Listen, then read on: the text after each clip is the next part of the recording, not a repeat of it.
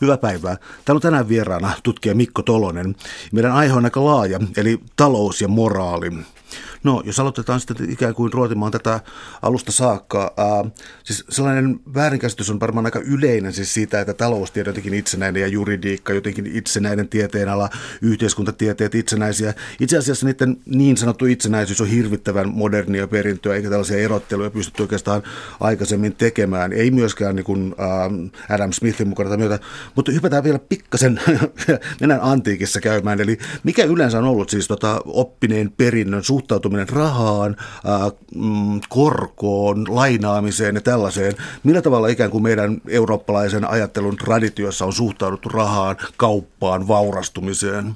Joo, tämä on tietysti tosi tärkeä kysymys ja, ja, ja, ja se, mistä, mistä kun me teemme tällaista yritystä ymmärtää että esimerkiksi tämän päivän kehitystä, niin tämä konteksti tulee ottaa nimenomaan, eikä oikeastaan pidä sinänsä väheksyä sitä, että katsotaan antiikkiin, koska sieltä edelleen löytyy sellaisia asioita, jotka meidän kulttuuriperinnössä elää ja pitää elää, ja myös tiettyjä näkemyksiä ihmisestä ja totuudesta ja näin poispäin. Mutta mm, lähtökohtaisesti siis, äh, jos tuota Aristoteles, tässä on usein se, josta, josta lähdetään liikkeelle, Aristoteleen näkemys hyvästä elämästä oli semmoinen, että ihmisellä on luonnolliset tarpeet, joiden äh, tyydyttämiseen tähdätään ja, ja, ja siihen kuuluu tämmöinen jonkinlainen hedelmällinen käsitys elämästä. Ja siinä tämmöinen vaurauksien tavoittelu itsensä takia oli periaatteessa poistettu, vaikka tietynlainen ää, raha, raha tietenkin oli myös antiikissa ja, ja rahatalous kuuluu osittain myös, myös tähän maailmaan. Mutta ne oikeat näin niin sanotut aristoteelliset arvot esimerkiksi totuudesta, niin niihin ei, ei sisältynyt ollenkaan ajatusta, että esimerkiksi ää, totuutta voitaisiin mitata rahalla, rahalla ja näin, näin, jotka sitten myös vaikuttaa hyvin vahvasti filosofisessa keskustelussa vielä tänäkin päivänä ja aivan oikein. Eli kysymys siitä, että mitä voidaan mitata rahalla ja mitä ei, niin, niin sen pitäisi ohjata edelleen meidän ajattelua. No sitten tietysti tähän liittyy monenlaisia, että filosofis, filosofisestikin asioita voidaan tarkastella monella eri tavalla. Eli tämmöinen niin kuin sovel, soveltavalla ää, otteella näkemys voi olla aika erilainen ja yhteiskuntatieteiden teoriassa myös. Ja että noin, jos me ihan tämmöistä historiallista kehitystä katsotaan, niin todellinen muutos tai laajamuutos tapahtuu 1500-luvun myötä, jolloin myös katsotaan, että ja ihan noin faktuaalistikin yhteiskunnat, mistä puhutaan, oli paljon alkoi olla suurempia kuin antiikin tämmöinen kaupunkivaltiot. Ja samalla myös nämä ongelmat, mitä kohdattiin, oli erilaisia. Tähän liittyy myös tieteen filosofiassa ja tieteen teoriassa monenlaista muutosta ja murrosta, että käännyttiin Aristotelesta vastaan monella eri osa-alueella. Ja osa, osa siitä, siitä liittyy nimenomaan siihen, että Aristoteles, tai vaikka se nyt ehkä suoraan Aristotelesen kohdistu, niin tämmöinen hyvä eettinen näkökulma nähtiin usein semmoisena, että se palvelee tiettyä aristokratiaa ja ei, ei koskenut periaatteessa sitten muuta kansaa. Ja ja sitä kautta sitten valistukseen tullut esimerkiksi kritiikki, orjuus ja tämmöiset kysymykset, jotka tietenkin antiikissa oli, oli niin kuin osa, osa taloudesta perustu tähän, että, että osa ihmisistä ei ollut vapaita.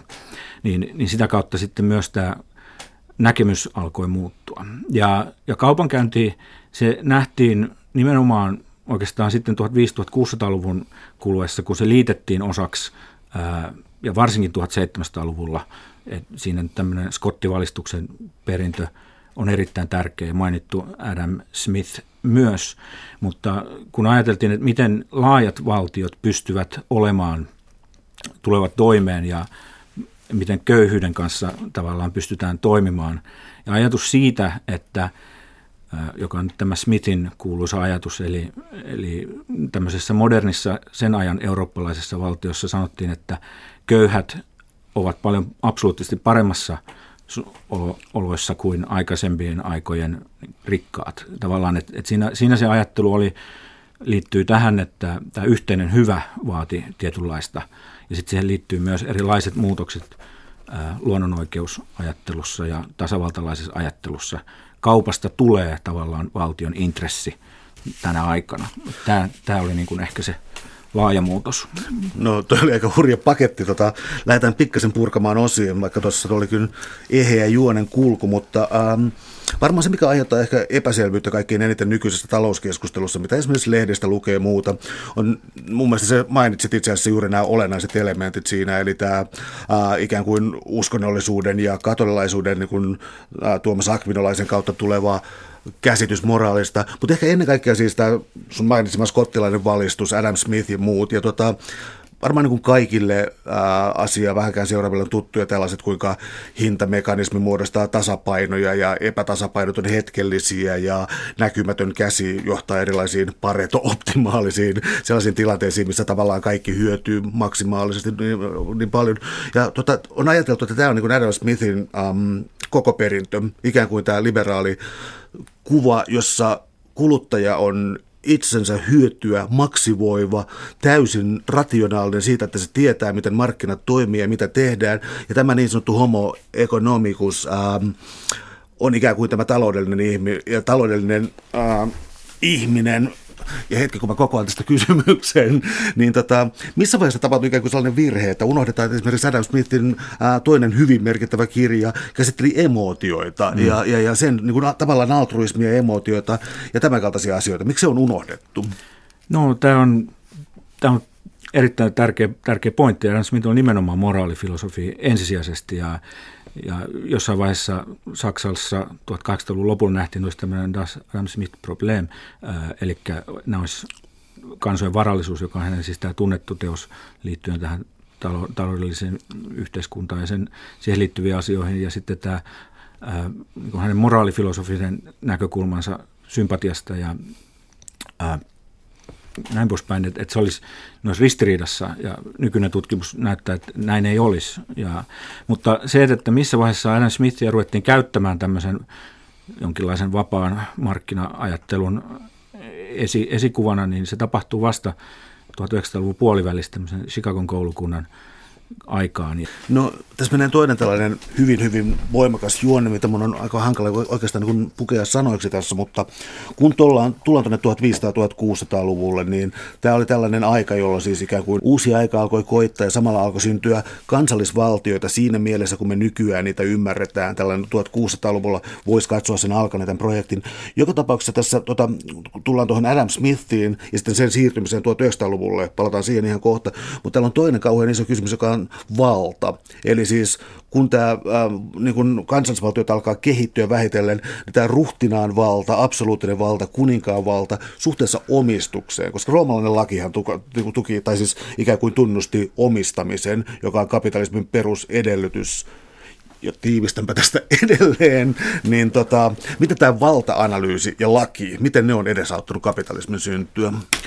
Joo, tämä on myös tosi tärkeä, tärkeä ja jos puhutaan myös tästä kirjasta, joka, joka meillä on pohjalla, eli talous ja moraali, niin meillä on Martti Koskeniemi, mä haluan, haluan nostaa tämän nyt niin kuin tähän liittyen aivan erityisesti, että Martti Koskeniemi on yksi, sanotaanko nyt maailmalla ehkä tunnetuin ja todella, todella arvostettu aatehistorioitsija. Ja, ja tietysti hän on pääosin toiminut anglosaksisessa ja, ja muuten kuin suomeksi kirjoittaen. Mutta nyt, nyt kun me saimme taivuteltua tai sain taivuteltua Koskeniemen kirjoittamaan suomeksi ja, ja hän, hänellä on, on artikkeli, joka liittyy nimenomaan tähän. Eli äh, Koskeniemi artikkelissa Sallimus, yhteiskunta ja markkinat, joka, joka nyt on tässä, tässä uudessa kirjassa, käy läpi niin kuin hyvin, hyvin pakatusti erilaiset vallankäytön oikeutuksen muodot, jo, joihin tavallaan, että, että näkemys on siitä, siitä, että luonnonoikeus ja omistaminen, joka syntyy 1500-luvun skolastikkojen ää, toimesta ja sitten ottaa erilaisia muotoja Grotiuksen, Puffendorfin ja mainittujen skottilaisten ja, ja, ja muiden kautta, niin tässä tapahtuu erilaisia muutoksia siitä, että et, et kun aikaisemmin tavallaan teologit, ää, oikeutus tapahtuu tämmöisen niin kuin jumala, jumalallisen oikeutuksen kautta, niin teologit olivat suuressa osassa siinä oikeuttamaan tätä koko, kokonaista järjestelmää, jolla pidettiin tiettyjä valtarakenteita olemassa. Ja, ja sitten siinä tapahtui, tapahtuneiden muutosten kautta sitten pikkuhiljaa, ää, erityisesti 1800-luvulla, niin ää, lainoppineet saa, saa siinä vahvemman roolin ja, ja, ja loppujen lopuksi päädytään ää, puhtaasti taloudellisimmin, eli ekonomisteihin. Ja, mutta, mutta kyse on edelleen aina kuitenkin sit loppujen lopuksi reaalisesta vallankäytöstä. Täällä on tänään siis vieraana tutkija Mikko Tolonen. Me puhutaan taloudesta ja moraalista. Tässä kun olet viitannut kirjaan, joka on käsillä, niin se on niin nimeltään talous ja moraali, jota olet mukana toimittamassa ja myös tätä luentosarjaa järjestämässä ää, tutkijakollegiumissa. Tullaan tähän kriittiseen 1900-lukuun, koska jos mä nyt vedän hirvittävästi mutkia suoraksi, niin tavallaan tässä kirjassa on myös kysymys siitä, että miten on syntynyt äh, ikään kuin kapea kuva taloustieteestä ja miten se on syntynyt, miten se on tulkittu uudelleen 1900-luvulla.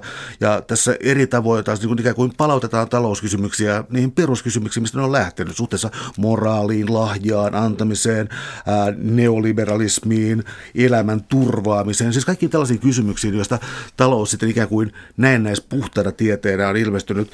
Ja kysymys tässä olisi se, että koska tässä kyseenalaistetaan tällaisia niin kuin onttoja kategorioita, kuten tällainen niin täysin tyhjä ihmiskuva, joka vaan maksimoi hyötyään. Mitä ihmettä tapahtui 1900-luvulla, kun kaikki unohdettiin? Tai mikä puhdistus tapahtui silloin?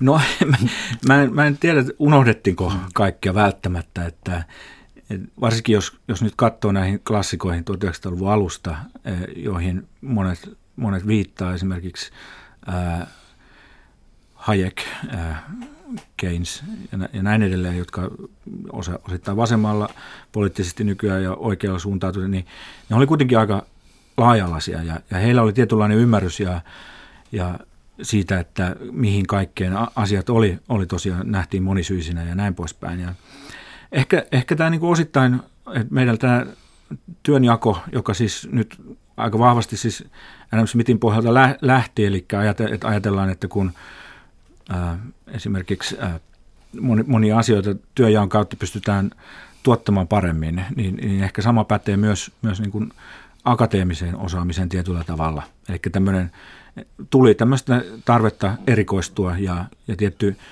hyöty, hyötyajattelu tietenkin on, on ajanut kohti, kohti si, sitä. Mitään yhtä sellaista, tai että onko näin vai näyttäytyykö vain maailma nyt sellaisena tässä, kun aikaisemmin vastakkainasettelu oli vahvasti kapitalismi ja sosialismi, niin mä en ole enää yhtään niin varma, että näyttäytyykö esimerkiksi 80-luvun loppupuolella syntyneille maailma ollenkaan tällaisena, kun taas sitten nyt keski-ikäistyneet ja niin kuin itsekin semmoiseksi lukeudun, niin, niin katsoo sit maailmaa tästä vinkkelistä, mutta et, se, on, se on se niin kuin tietynlainen perspektiivikysymys. Mutta se on, se on totta, että, että tavallaan taloustiede on, on kapea-alaistunut aika paljon ja kyse on siinä tietysti siitä, että, että mitä tavoitellaan ja, ja näin, ja, ja teoriat, ja mitä ni, mi, mihin ne teoriat tavallaan tähtää. Et, jotenkin varmaan, että jos, jos sun ta- tarkoitus on analysoida jotain tietynlaisia vedonlyöntimarkkinoita, niin, niin siellä varmasti ollaan täysin tyytyväisiä siihen, että kun ymmärretään, että miten markkinat periaatteessa korjaa itseään ja, ja näin poispäin. Mutta se, että, että mikä, mikä niin kuin yhteiskunnallinen merkitys tällä on, niin, niin sitä voidaan, voidaan miettiä. Ja, ja, ja tässä varmaan sitten tämmöinen vahva kulttuurikritiikki, mitä yliopistolla harrastetaan, niin se liittyy nimenomaan tähän, että että kaikkea sä et voi kuitenkaan mitata. Ja se, jos et sä ymmärrä sitä, niin, niin sitten sen, sä saatat tuhota ne kaikki mekanismit, joka loppujen lopuksi sitä vaurautta myös globaalissa mielessä, mielessä tuottaa. Eli, eli ei ainoastaan niin, että talouden, tämmöisestä ää, talous edellä tapahtuvasta tulee, tulee niin kuin epätasa-arvoa valtavassa määrin näin globaalissa mittakaavassa, mutta kyse, kyse on myös, myös, myös aika pitkälti siitä, että voi, voi myös olla, että meidän hyvän elämän mahdollisuudet siihen, mikä talousteoriaa et pysty oikeuttamaan, jos ei sun ajatus ole siitä, että se palvelee yhteistä hyvää, on se sun näkökulma mikä tahansa, niin, niin voisi olla, että meillä voisi olla parempi, parempia teorioita. Ongelma on nyt, mun, ja toimittajan kanssa oltiin paljon kaikki samaa mieltä, että näitä tämmöisiä vaihtoehtoisia ää, teorioita ja malleja ja, ja semmoisia on, on kuitenkin aika vähän. Eli, eli tämä, kun, kun silmät avautuu Ja näin niin kymmenen vuoden päästä maailma, tai se, miten, miten erilaisia teorioita katsotaan, voi olla aika erilainen. Tehdäänkö sellainen äh, hyppy tässä nyt siihen, että siis sä kirjan toimittajana ja mä lukijana, niin tota, ei tietenkään voida laittaa nyt niin kuin kamalasti kirjoittajien, ähm, kirjoittajien suuhun sanoja, mutta kyllä me voidaan kuitenkin tässä ikään kuin oppineesti keskustella asioista. Eli kirja alkaa sellaisella pläjäyksellä kuin markkinatalous ja hyvinvointivaltio.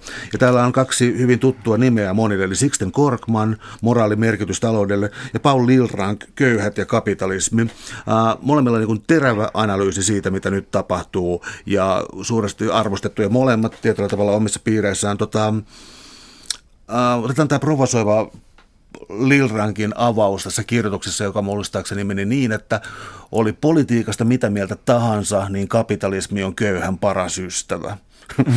niin. Joo. No äh, itse asiassa mä, siis Lirrank on tietysti tietynlainen keskustelija ja, ja, ja Korkman on, on, on myös, myös oma, oma, omanlainen keskustelija. Mä, mä en itse asiassa, tai että Lirrankin tämäkin, että hän käyttää tällaista niin kuin kieltä, joka on, on kerää tietyllä tavalla huomiota.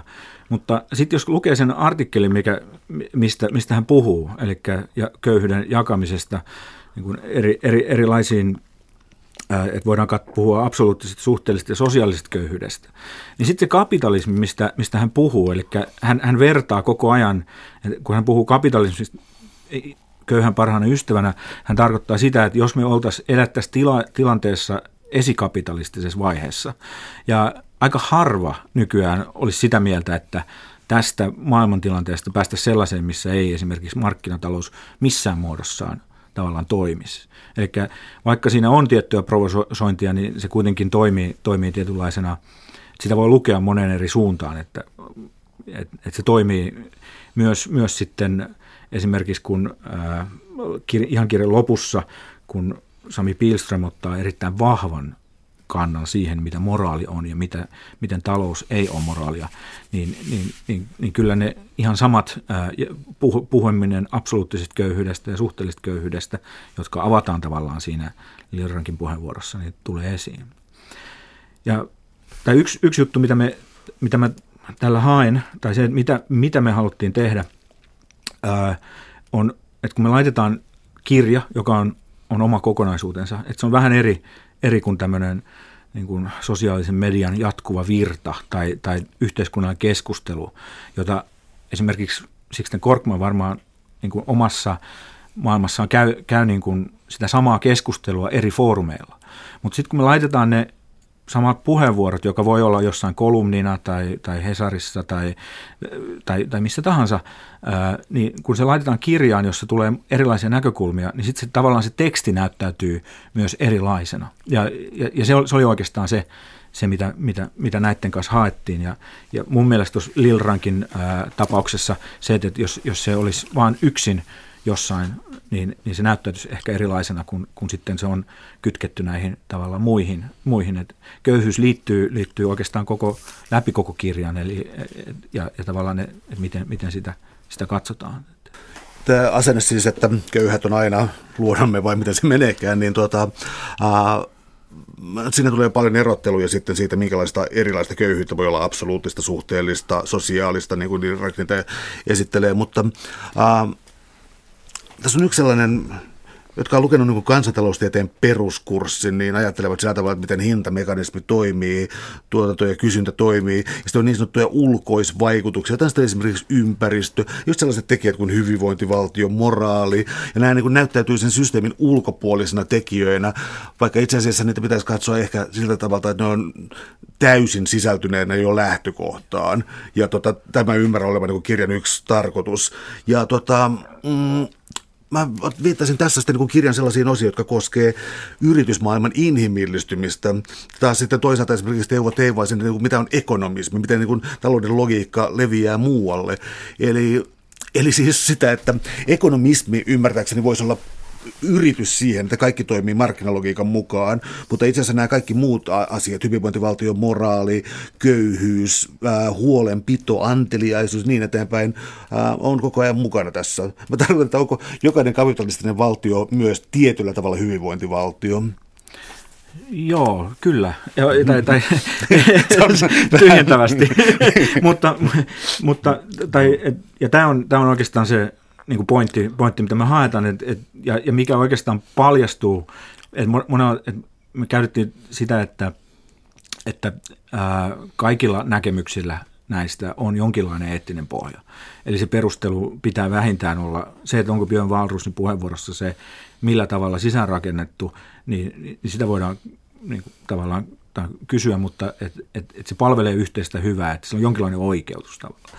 Sitten, sitten on näitä, että tämä on toinen osa, moraaliosana taloutta, jossa tämä, mä olin erittäin iloinen, iloinen siitä, että Siga Turgeisdottir, joka on islantilainen filosofi ja ollut meillä kollegiumissa, niin lähti mukaan ja kirjoitti tästä velkahuolenpito ja anteliaisuus tämmöisen, tämmöisen esseen, joka siinä niin kuin esimerkki, että kun monet keskustelee siitä, mikä, mikä on niin kuin hyvinvointivaltio ja, ja sen suhde kapitalismiin tai, tai markkinatalouteen ja sen, sen tiettyihin mekanismeihin, niin melkein kaikki ää, tämän kirjoittajat on sitä mieltä, että joitain osia pitää olla, olla mukana. Eli, eli tavallaan, että sellaista sääntelyä tarvitaan, että, että tämmöinen niin kuin aivan vapaa markkinatalous ei toimi. Ja se johtuu siitä myöskin, että ei ole mitään luonnon lakia nimeltä markkinatalous, vaan se rakentuu aina poliittisten ja moraalisten instituutioiden varaan ja toimii niiden varassa.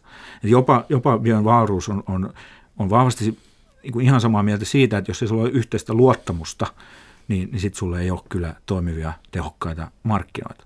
Mun täytyy tähän vetää heti suoraan sitä kysymys siitä, että näinkin markkinoita korostavassa näkemyksessä tulee selkeäksi se, että markkinat ei voi ulottua kaikille. Yksi esimerkki on se, että siis sellaisia, sanotaan vaikka ympäristöön liittyviä asioita, jotka ei voi toteuttaa mitään markkinoiden hintamekanismia, vaikka sellaista on joskus yritetty.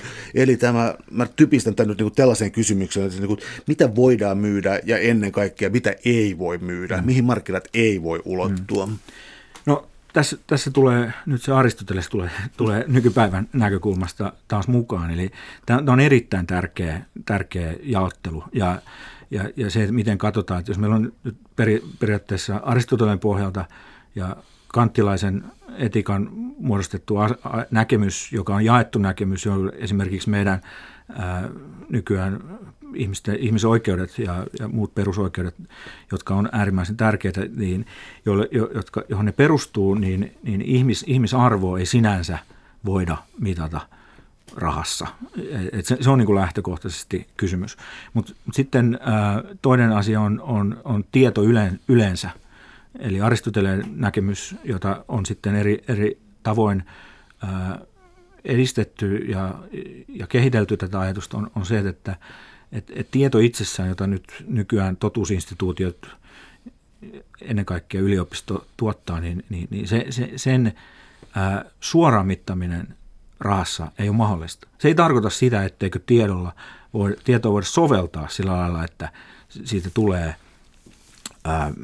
hyötyä, myös, myös niin kuin rahallista, mitattavaa, mitattavaa hyötyä sinänsä, mutta tämä on niin tärkeää. Tämä liittyy sellaiseen, josta Risto Saarinen omassa artikkelissaan kirjoittaa jonkun verran, eli nykyään on hyvin vahvana tämmöinen avoimen, avoimen tieteen, että Suomessakin on opetusministeriön johdolla tämmöinen avoin, avoimen tieteen hanke, avoin tiede ja tutkimus, jolla pyritään viemään eteenpäin Suomessa avoin, avointa tiedettä ja, ja tähän liittyy moni, monia näkökulmia ja meillä on myös Suomessa tämmöinen Open Knowledge Finland, OKF-järjestö, joka on hyvin mielenkiintoinen. Että siellä, on, siellä on myös niin kuin yrittäjätaustaista porukkaa, joten ajatus on se, että avoimella tieteellä, että kun sitä ei rajoiteta, että kuka sitä voi käyttää ja miten käyttää, niin, niin sillä voidaan tehdä myös taloudellista hyötyä, mutta, mutta sitten tavallaan se sen tiedon avoimuuden merkitys demokraattisena ja, ja, ja muuten, että se on, se on erittäin, erittäin tärkeää. Nämä, nämä kaksi nyt olisi sellaiset,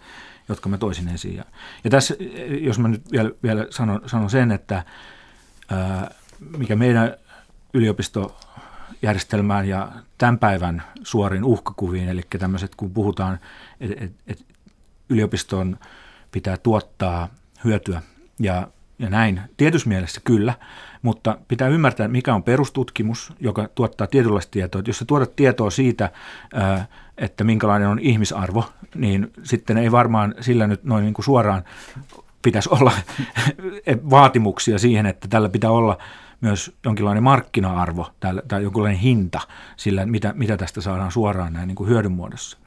Et me, se, mitä tapahtuu, että kun meidän hallitus nyt haluaa puuttua suoraan yliopistotoimintaan ja vaatimukset tästä, että, että pitää yhdentää ä, yritysten ja tutkimuksen niin, että siitä tulee suoraan hyötyä, niin ne asiat, mitkä menee sekaisin, on, on, on perustutkimus, soveltava tutkimus ja, ja sitten tämä kaupallistaminen. Eli innovaatio, jolla tarkoitetaan sitä, että tuote on myyty ja jotkut sanoivat, että ei sitä sen jälkeen ole palautettu kauppaan, niin, niin se ei ole sen perustutkijan tehtävä. Ja tämä ei koske ainoastaan niin kuin tämmöisiä humanistisia aloja, joissa me mietitään, mikä on moraali ja talouden suhde, vaan, vaan nyt kemistit ja muut on, on niin kuin tavallaan hyvin hämillään. Kun meidän nämä rahoitusinstrumentit rupeaa menemään sekaisin akatemiassa ja tekesillä ja muualla, kun, kun on tullut niin sanotusti isännältä on tullut käsky, että nyt pitää tutkimukset saada suoraan hyötyä. Eli tämän, ja se, mitä siinä tapahtuu, on, että ei ainoastaan se, että ne leikkaukset on, on tietynlainen uhkakuva, mikä nyt on, jotka suuntautuu siis suoraan siihen, että puhtaan tiedon, tiedon itsesarvo kyseenalaistetaan. Mutta, mutta myös, myös se, että tavallaan se järjestelmä, joka sitten loppujen lopuksi tuottaa myös sitä hyötyä, kun ne toimii niin, että on perustutkimus – soveltava ja, ja erilaiset tutkimuslaitokset ja, ja sitten kaupalliset yritykset, niin, niin, niin tämän, tämän balanssin, balanssin rikkominen on, on tota, aika, voi, voi olla aika traagista. Ei tarkoita sitä, ettei, etteikö myös hyödyllä on merkitystä ja etteikö yliopiston toimintaa pitäisi tehostaa. No yksi jännä asia, mitä tätä voi tarkastella on se, että ää, kun puhutaan hyödystä, ja tämän kaltaisista asioista oli se sitten niin utilitarismia kaikille mahdollisimman paljon hyötyä, onnellisuutta, hyvinvointia, uh, mutta sen täysin vastakkainen linja äh, jossain määrin ranskalaisessa filosofiassa, mutta äh, antropologiassa ehkä yleisemminkin on siis lahjan logiikka, joka tuntuu rikkovan kapitalistisen vaihdon logiikan, pikemminkin korvaamalla ikään kuin puutteen yltäkylläisyydellä tai jotain sellaista. Mikä tällainen ajatus on ja onko sillä merkitystä vielä nykyajan kapitalismianalyysissä? Joo, tämä tämä tulee muutamassa eri, eri ää, artikkelissa esiin, esiin. Eli osittain, osittain siinä, siinä Sigan velka, velka- ja huolenpito-artikkelissa, jossa nähdään nimenomaan, että ihmiset ei ole tasa-arvoisia näin niin kuin vaihdon mielessä, vaan, vaan että meidän suhteet on epäsymmetrisiä, jossa, jolla, joka tarkoittaa sitten, että meidän pitää miettiä näitä ihan eri lailla kuin tämmöisessä sopimusperinteessä sisältyvään ajatukseen velkasuhteesta. Ja, ja tässä näin niin kuin lahjan, lahjan rooli on erittäin tärkeä. Ja, ja myös, myös sitten Risto Saarinen seuraten aikaisempaa ennen, ennen kaikkea, niin, niin Risto tuo esiin sen, että kun aikaisemmin lahja yritet, tai yritettiin sanoa, että ei ole mitään pyytätöntä lahjaa tietyssä mielessä. Tämä oli niin kuin teoreettinen näkökulma joku aika sitten. Niin nyt on taas sit voimakkaasti noussut ajatus siitä, että, että tämä ei, ei pidä paikkaansa, että meidän, meidän yhteiskunta on, on, on, on paljon sellaista sen tyylistä altruismia, joka ei, ei palaudu tavallaan vaihtoon. Ja tämä on just tämmöinen, josta pitäisi sitten päästä miettimään sitä ihmisluontoa, tai mistä on kyse, että nyt just nämä Smithis, Smithistä puheen ollen, tai, tai aikaisemmin kun puhuttiin, niin ää, esimerkiksi Smithin ajatus oli, että, että kun puhutaan, mikä on ihmiselle tärkeää, niin Smithin ihmiskuva, joka ei nyt redusoidu mihinkään, mutta siellä ehkä tärkeimpänä nähtiin kuitenkin, että meille aina tärkeintä on oman arvontunto, joka syntyy ainoastaan vuorovaikutuksessa muiden kanssa, joka oli myös David Human näkemys tästä. Eli tavallaan, että me ei voida, me ei ole, me ei ole koskaan sellaisessa ää, asemassa, että me voitaisiin elää yksin ilman, että meillä on muita. Me aina tarvitaan muita. Ja, ja, ja se, että, miten tämmöiset yhteisöt rakentuu ja, ja mitä kaikkea näihin liittyy, niin nimenomaan lahja. Ja, et, et, tämä on aika niin kuin perustavalainen, perustava äh, luonteinen linja tavallaan kyseenalaistaa niitä, niitä ihan keskeisempiä osia, osia siitä ajatuksesta, että, että markkitalous itsessään ää, tuottaisi, tuottaisi niin kuin tällä, tällaisella kuvalla kaiken. Ja, ja, ja tosiaan että niin kuin hinta, hinta olisi, olisi tässä niin kuin se tapa lähestyä, vaikka et, et, et, ja siinä kai se oletus on pitkälti se, että ää, samalla lailla kun vapaamatkustaja luottaa siihen, että muu yhteiskunta toimii oikein, niin, niin ehkä sitten myös tämmöinen hyvin kapealainen teoria, teoria maailmasta niin pystyy toteuttamaan sitä omaa teoriansa luottaen siihen, että muu maailma pysyy sellaisena kuin se on, vaikkei siihen otettaisi mitään kantaa. Täällä on tänään siis vieraana tutkija Mikko Tolonen. Me puhutaan taloudesta ja moraalista. Ja sitten, koska aihe on tällainen, niin kysymyksetkin tuppaa olemaan jättiläismäisiä, eli vapaus. Siis liberalismi, libertarismi, uusi liberalismi, kyllä se, se liber-sana on koko ajan. Uh, mutta sitten taas me tunnetaan filosofiasta heti, että on positiivisen vapauden käsitys, negatiivisen vapauden käsitys. Ja niin kuin mitä on vapaus, siis se, että kukaan ei, niin kuin, mitä se sulle kuuluu, mitä mä teen, mitä se mulle kuuluu, mitä mä teen ja niin, kuin, niin eteenpäin. Siis, uh, mutta siis kaikkiin liberaaleihin teoriaan sisältyy jonkinlainen näkemys siitä, että ollaan vapaita. Hmm. Joo, no tämä on taas näkö, näkökulma sidottu ja aika rankasti samalla lailla kuin oikeudenmukaisuus ja, ja, ja, ja muut. Eli yksi, yksi, yksi tapa, ta, tapa miettiä, tämmöinen uusroomalainen tapa vapautta, joka on siis ehkä vastakohta kaupa, kau, kaupalliselle ajattelulle, oli se, että joka sisältyi nimenomaan itse, itsemääräämiseen. Eli se tämmöinen vapaiden ja antiikista johdettu tietysti, että, että, se on, se on sun, että jos joku pystyy rajaamaan sun, sun vapautta, ei niin, että se suoraan puuttuu siihen, mutta jos sen hänen on mahdollista puuttua siihen, niin silloin sä et ole vapaa. Ja tämä on aika isossa ristiriidassa, tai, tai on aika erilainen näkemys sitten esimerkiksi luonnonoikeusteoria, joka pitkälle toimii ää, negatiivisen vapauden aj- ajatuksen kautta, että, mutta tämmöistä niin kuin Hopsilla esimerkiksi, että ähm, no, niin kuin fyysinen, fyysinen vapaus on, on, on tärkeä. No, mutta sitten jos tullaan tähän, mainitsit uusliberalismi ja nämä tämmöiset äh, liber-etu äh, äh, sana, sanat, niin näistä voidaan, että jos, jos nyt määritellään, että tarkoitetaan vapaita markkinoita, niin Pekka Sulkusen näkemyskirjassa on se, että se ei oikein ehkä tarkoita mitään, mutta et, et pitää puhua historiallisista pro, prosesseista. Ja tässä tapauksessa usein, usein puhutaan nyt sitten äh, 1980-luvun ja 1990-luvun vaiheita, jolloin rahoitusmarkkinat esimerkiksi Suomessa tavallaan vapautu. Ja, ja valtio, valtion puuttumista rajataan. Ja, mutta se, että, että, että mikä se perimmäinen vapaus on ja minkälaisia eri muotoja sille ää, haetaan, sen ei ehkä, ehkä ole. Sitten t- tämä kirja ei, ei, ei poraudu siihen, siihen niin, niin pitkälle, mutta, mutta tietysti ne polut, polut kyllä löytyy, löytyy täältä. Tässä kirjassa käsitellään näitä jättiläismäisiä asioita ja mun mielestä ne aivan loistavalla tavalla. Ja voisi ottaa myös tällaisen ikään kuin empiirisen esimerkin, joka on siis ähm, siis finanssikriisi 2008, nämä on tavallaan myös sitä edeltänyt lama 1990-luvulla, mutta ennen kaikkea siis rahoitusmarkkinoiden vapautuminen, täältä nyt tulee tämä Liber, ja siis kaikki tätä, mitä 2008 jälkeen on tapahtunut, ei vieläkään ole päästy siitä tota, Euroopassa oikein ja Suomessa nimenomaan ää, läpi. Eli kysymys siitä, että rahoitusmarkkinat ja liberaalitalous, että se turvaisi jotenkin hyvinvoinnin äm, sillä tavalla, että markkinat ovat aina oikeassa. Nyt mä nostan tässä nimiä esiin. Eli tässä on Erkki Liikasen kirjoitus finanssikriisistä, Pekka Sulkosen, jonka mainitsit uusliberalismista, ja Björn Wahlroosin, ovatko markkinat aina oikeassa.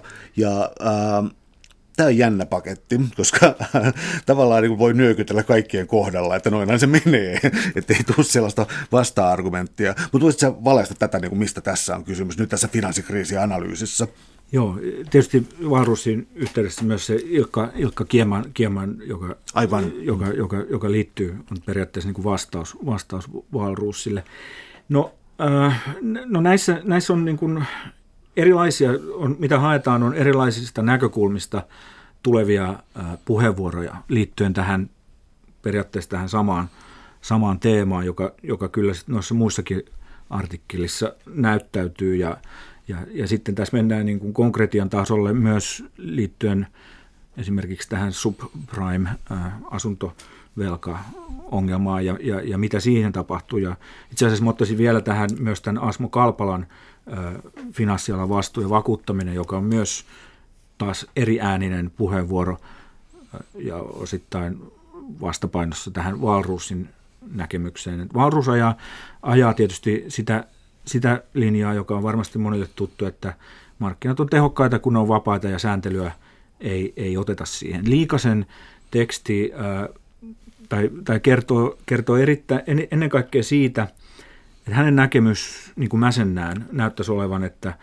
yksityinen voiton tavoittelu, niin se johtaa kyllä yhteiskunnan kannalta parhaaseen mahdolliseen lopputulokseen, mutta ainoastaan silloin, kun markkinamekanismia ja sen toimintaa ei häiritä.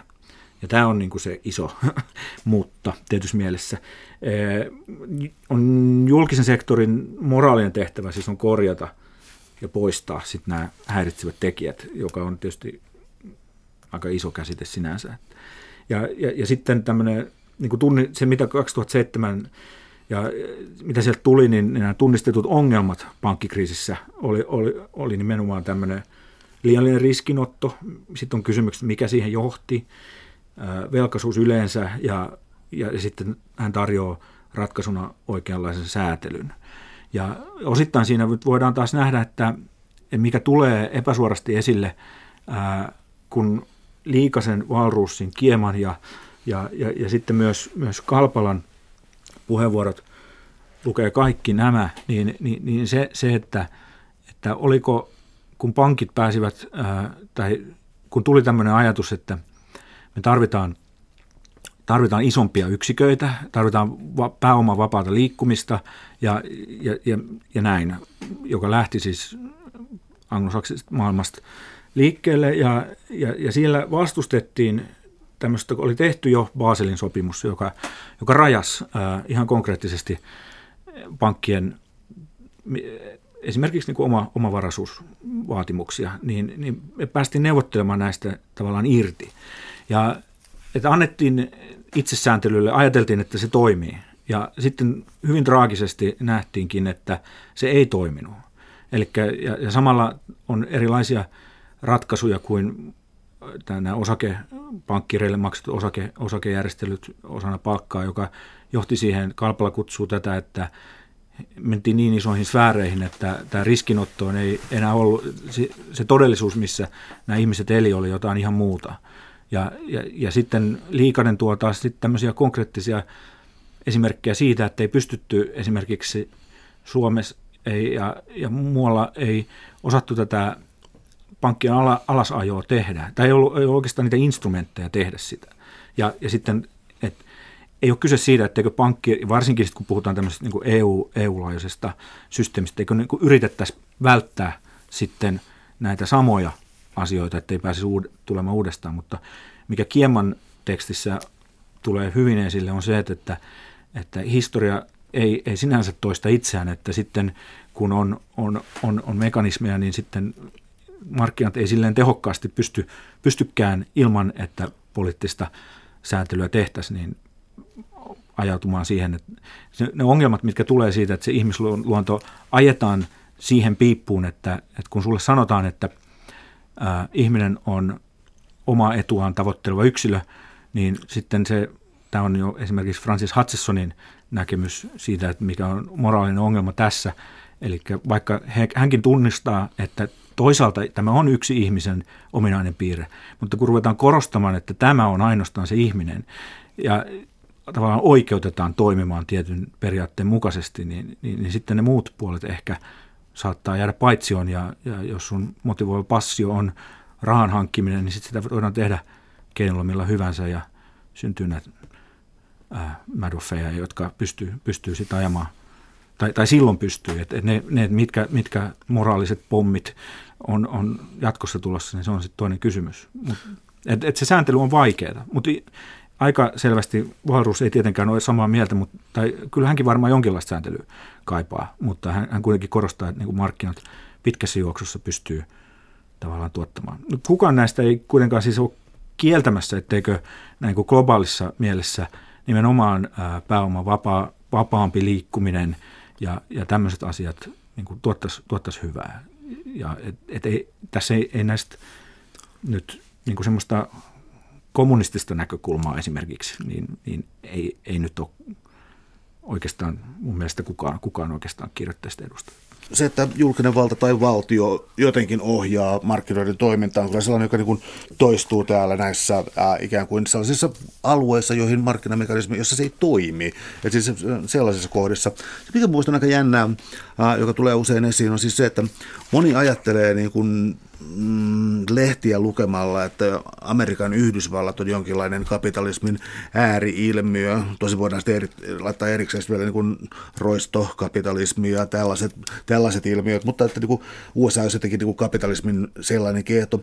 Mutta tota, unohdetaan saman aikaan se, että Yhdysvalloissa on hyvin voimakas siis äh, tuollaisia mm, monopoleja hajottava lainsäädäntö, antitrustilainsäädäntö ja tota, ä, esimerkiksi tämä pankkien omavaraisuus, niin Yhdysvalloissa oli siis 60 vuotta voimassa laki, joka erotti siis sijoituspankit ja, ja taas tällaiset tota, ä, siis niin johdannaiskaupan ja sitten tavalliset niin säästöpankit. Ja se purettiin vasta 90-luvulla. Et itse asiassa Eurooppa oli tässä näin siis niin paljon vapaamassa tilanteessa kuin mitä Yhdysvallat, toisin kuin hirvittävän helposti ajattelisi. Joo, tämä on, tämä on totta. Hyvä huomio. Että, ja tä, tässä on varmaan nyt sitten se niin kuin globaalin talouden se, se iso, isoin muutos ehkä, ehkä että kun äh, meidän informaatioteknologia ja, ja, ja muut koko ajan paranee, että se tosiaan pystyt, markkinat on, on ihan oikeasti äh, globaalit tietysti joka on uusi tilanne. Ja, ja, ja sitten mikä niitä säätelee ja mitä tapahtuu. Kiinan merkitys nykyään ja, ja, ja, ja tällä lailla. Niin, ja sitten se, että mitä tekee äh, Valruusin, siis se niin kuin jonkinlainen, tai, tai yksi, yksi niin kuin pointti, mitä, mikä hän haluaa alle, alleviivata, se on, että niin kuin päättäjät ja lainsäädäntö ja, ja tämmöinen niin kuin sääntely niin tulee aina perässä tavallaan, että niin kuin markkinat reagoi nopeammin ja varsinkin nykyään. Mutta mut, mut se, että, että mitä kaikkea tavallaan siitä, siitä seuraa mihin suuntaan pitäisi mennä.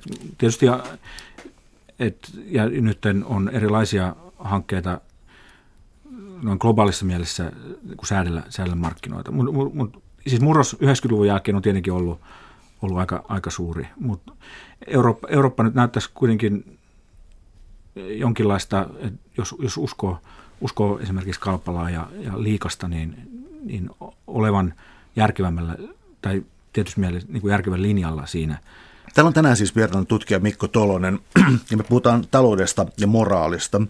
Yksi olennainen elementti vielä tässä kirjassa on sellainen... Ähm, liioittelikohan mä vähän, jos mä sanoisin, että Nietzscheläinen, mutta siis tällainen, että mitä on velkasuhde? Eli siis se, mitä, mitä tapahtuu silloin, kun siis joku syntyy Suomeen, yli sukupolvisena velkana siirtyy heti niin kuin vastasyntyneelle lapselle kansalaisena irrottava velkaosuus, ja miten tämä määrittää ihmistä? Tämä on tällainen niin kuin Nietzscheläinen kysymys, joka kuitenkin jatkaa sitten elämänsä nykypäivässä. Esimerkiksi tuo Jyri Diukko, jota tässä ohjelmassa mm. käsitelty, niin minkälaista on elämän vakuuttaminen. Ja, äh, mä yritän tiivistää tämän siihen, niin kuin, että miten talous ja siis... Äh, velkasuhde ja elämän vakuuttaminen, tällainen turva, niin tota, se on tällainen, jota on nyt viime vuosina tutkittu enemmän ja mun mielestä tosi kiinnostavaa. Osaat sä johdattaa siihen? Mä en. Joo, no, no, no siis tämä siis vakuuttamismaailma, mulle itselläni niin kuin henkilökohtaisesti, kun mä rupesin, kun me järjestettiin tämä luentosarja ja Turokimo Lehtosen kanssa suunniteltiin ja Turokimo on ollut ollut, ollut mukana, mukana tässä, tai tutki itse, itse vakuutusmaailmaa paljon ja, ja sitten mietittiin, että mitä juteltiin niistä asioista ja pyydettiin Jyri Liukko ja, ja, ja, ja Asmu Kalpala. Kalpala on pitämä aika erilaista puheenvuoroa. Asmu on enemmän, enemmän puheenvuoroa enemmän liittyen rahoitukseen ja finanssialaan ja, ja, ja näihin kuvioihin, mutta, mutta siis nimenomaan tämä, niin kuinka iso kysymys vakuuttaminen itsessään on. Ja miettien ihan sosiaaliturvaa, kaikkia näitä, näitä tämmöisiä asioita, yksityisen vakuuttamisen rooli, rooli siinä, siinä, että me saadaan meidän systeemi toimimaan. Sehän on aivan, aivan äärettömän tärkeä, vaikka sitä voi miettiä. Ja, ja se, että kuka, kenellä on tulevaisuudessa varaa, jos, jos nyt tämmöinen hyvinvointivaltio kuristuu, kene, kenellä on varaa vakuutuksiin, tai, tai niin kuin ketä, ketä ne suostutaan ylipäänsä vakuuttamaan. Kaikki, kaikki tämmöiset kysymykset, niin nämä, nämä on, on, on, on todella mielenkiintoisia ja, ja osittain, osittain sitten, et, ja siihen liittyen tämä Sikan, Sikan artikkeli, jossa itse asiassa Nietzsche, Nietzsche esi, esiintyykin siellä ja, ja Sika esittää, Nietzsche oli, ää, hänen, hänen näkemyksensä velkaan oli ei, ei-taloudellinen. Ja, ja just tämä ajatus siitä, että nämä, nämä suhteet on, on epäsymmetrisiä. Ja velkatalouden miettiminen muutenkin se, että, että mitä kaikkea siitä seuraa, seuraa ja just esimerkiksi subprime, ää, niin sanottu tämä katastrofi, mikä näkyy tietysti globaalisti, niin siinähän nyt suurimmat kärsijät oli tietenkin ne, ne tavallaan köyhät, jotka ei saanut niitä luottoa muualta, mutta, ei, mutta sitten kuitenkin menetti asuntonsa ja, ja samalla luottoluokittelunsa ja, ja muut tämmöiset kalpalla puhuu, puhuu näistä, näistä niin, niin ne, on, ne on tosiaan tavallaan iso, iso kysymys ja sitä kautta just, että niin kuin voidaan päästä kysymykseen, tämä on ehkä huumelainen kysymys, eli mikä on sopimusten rooli, että missä määrin ne pitää pitää ylipäänsä ja pitääkö velka aina maksaa takaisin. Voidaan miettiä Kreikkaa ja muuta. Ja, ja, ja tämä Sigan pointti siitä, että, että, että ihmisten välillä on epäsymmetrinen asetelma ja, ja pitä, pitäisi pystyä pääsemään jonkinlaiseen tämmöiseen relationaalisen subjektin käsitteeseen, kun me puhutaan, puhutaan velasta ylipäänsä ja e-, erityisesti hyvinvointivaltioissa – Tullaan tässä sitten vielä sellaiseen tavallaan erityiskysymykseen, että monille huolestuneena, monille, jotka on seurannut huolestuneena talouden kehitystä, on käynyt aika selväksi, että mitä näissä pankkien kaatumisissa on tapahtunut. Tämä termi too big to fall on aika selkeä, eli liian isoja rahoituslaitoksia ei vaan niin ole ikään kuin varaa päästää kaatumaan, mutta siis se tiedetään hyvin sanontana myös siis se, että, että pankit tota, maksimoi voitot, jakaa ne optiona omistajille ja tota, ähm, sen sijaan pankkien tappioit sosialisoidaan. Ja nyt sitten otetaanpa tämän Sigridur Torgeirstottirin, jos osaan oikein ääntää, mm. mutta tota, islantilainen esimerkki siitä, miten ei toimittu näin. Joo, se on jännä. Islannin, Islannin tapaus on muutenkin niin kuin poikkeuksellinen. Että siellähän nyt, jos on lukenut lehtiä, lehtiä viime aikoina, niin, niin siellä ihan oikeasti laitettiin sinä pankkirit vankilaan, joka, joka sitten taas myös tässä meidän kirjassa liittyen en, en sano, että pankkitoiminta on talousrikollisuutta, tai, tai, tai se, että, voida, että tästä voitaisiin, että se olisi niin kuin rikollista, että nämä tavallaan kaikki, kaikki mitä, mitä tähän liittyy, mutta et, et siellä, siellä kuitenkin niin kuin linjaus oli aika selkeä ja et Perällä ja Ruuska heidän artikkelissa, joka käsittelee rikollista talousta ja järjestäytynyt yhteiskuntaa, niin, niin he, he tekevät aika vahvan eettisen kannanoton siihen, että talousrikokset tässä mielessä – tavallaan, jotka on siis todella merkittäviä. He, he ei kyllä puhu siis pankkikriisistä nyt talousrikoksista, mutta joka tapauksessa, että jos ihmisiä talo, laitetaan vankilaan talouteen liittyvistä asioista, niin näin voidaan nähdä, niin suhteessa huumerikollisuuteen, niin ää, nämä on täysin epäsymmetriset nämäkin, nämäkin että, että, että se on niin kuin helppo kohde se huumerikollisuus samalla, samalla kuin talousrikokset, jotka on paljon vakavampia, niin, niin näin, näin, näin ei ole. Että, että siinä, siinä sitten tämä niin kuin, ajatus siitä, siitä että ää, globaali talous jauhaa hyvinvointia ja, ja suhteessa siihen, että mitä, mitä todella tapahtuu, niin, niin on aika, aika tota, ää, tietysti mielessä ää, traaginen. Ja, että se Islanti, Islannin tosiaan se ää, pankkikriisi ja, ja, ja se tietenkin, että voi, voi niin miettiä myös, myös sitä, että että jonkun maksettavaksi ne kuitenkin tuli, että menikö ne sit, että kun siinä todettiin, että, että Islannin, Islannin kansalaiset ei ollut velvoisia maksamaan, niin, niin sitten, että, että mitä ne pankit sitten siellä Englannissa, että kuka tavallaan, tavalla, että johonkinhan ne tietysti, joku, jokuhan sen, sen, sen tavallaan maksoi, että, että Islannin tapauksessa siitä, siitä tuo artikkeli ei puhu, mutta mun mielestä se, se oli niin todella ää, tekee sitä erittäin mielenkiintoisen tapauksen monella tapaa se, että, että suhtautuminen oli, oli niin kuin pankkireihin ankara paikallisesti. Ja Islannissa on siis tämä velka, velkakysymys otettu todella, tämä pankkikriisi niin kuin, todella vakavasti, niin filosofien kuin, kuin, kuin sitten yhteiskunnallisten vaikuttajien, poliitikkojen kaikkien, kaikkien toimesta. Että. Vedetään tästä sitten vielä ikään kuin tämä viimeinen osio, eli tuota, koko kirjan ja ohjelman nimi on Talous ja moraali.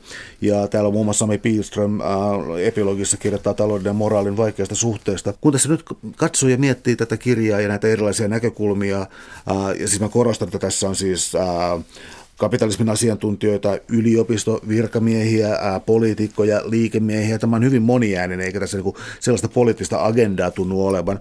Mutta kyllä kun näitä katsoo, niin talouden ja moraalin vaikea suhde, niin yksi yhden niin negaation haluaisin tässä tehdä, että, niin kuin, että niitä on todella hankala ellei mahdoton, ja luultavasti niin pitääkin olla. Talouteen moraalia ei voi oikein käsitellä erillisenä, vaan ne pitää katsoa samanaikaisesti, jos haluaa jonkinlaisen ää, näkemyksellisen ää, siihen, mitä voisi tehdä tai mitä on tehty. Joo, joo kyllä tätä, tätä me niin tietysti mielessä, mielessä haetaan. Et tietysti se, mitä toi, että jos on kyse moniäänisestä orkesterista tai, tai mikä vaan, että tärkeää on tietysti että lukija kokee, että ne menee niin kuin samaan suuntaan. Kaiken moraali, moralisointia ja ideo, ideo, ideologioiden kaupa, ää, kaupustelua tai semmoista me yritettiin välttää. Eli semmoisia niin ihan ääri, äärimmäisiä kannanottoja suuntaan tai toiseen me, me ei tähän haluttu mukaan. mukaan ja, mutta että jos tosiaan moniainen orkesteri, niin kyllä sitten se Pilströmin viimeinen nuotti, niin kyllä se tulee aika korkealta ja kovaa. Ja siinä, siinä taas ajatuksena on, että niin kuin vahvasti katsottuna niin kuin moraali, ja, joka nyt on sitten kanttilainen ja aristoteleilta osittain ja puhe Wittgensteinilainen kielenkäyttöön liittyen, niin, niin, niin siinä se, että sä et voi moraalia, tai vaikka niitä käsitellään, pitää käsitellä yhdessä, taloutta ja moraalia ja, ja ymmärtää talous niin kuin laaja-alaisena ainakin niin, että sun pitää pystyä perustelemaan, mistä se luottamus tulee ja sitten sun pitää hyväksyä se yhteiskunnan ö, olemassaolo ja, ja, ja, ja näin poispäin ja, ja sen ylläpitäminen. Mutta, mutta se, että sä et ö, pysty tavallaan ö, sitä moraalia palauttamaan talouteen. Eli siis tämmöinen niin kielenkäyttö, missä vaikka nyt sanotaan, että mä en nyt tarkoita, että, että tämä Paakkanen Martela Pessi, jossa puhutaan myötätunnosta ja, ja taloudesta, joka tarkoittaa nyt ennen kaikkea sitä muutosta niin yrityskulttuurissa, niin, niin ei se olisi sitä, mutta, mutta se, että jos, jos niin kuin tämmöinen ää, inhimillinen tai keskeiset inhimilliset moraaliset arvot, kuten myötätunto, että jos se palautetaan niin kuin jotenkin kaupalliseksi, tai, tai jos ihmisarvo, että, että nyt on välttämätöntä heittää muutama bussin alle, niin, koska oli vain välttämätöntä, niin, niin se on aina väärin. Ja, ja, ja Pilströmin ää, oikeastaan se pointti on, että me ollaan aina vastuussa kaikesta tavallaan, että jos maailmassa on absoluuttisesti köyhiä ja meillä menee hyvin, niin me voidaan tietysti tekopyhästi oikeuttaa sitä, mutta me ollaan aina moraalisesti vastuussa, että moraali ei palaudu talouteen. Suuret kiitokset keskustelusta Mikko Tolonen, oli ilo. Kiitos, kiitos paljon.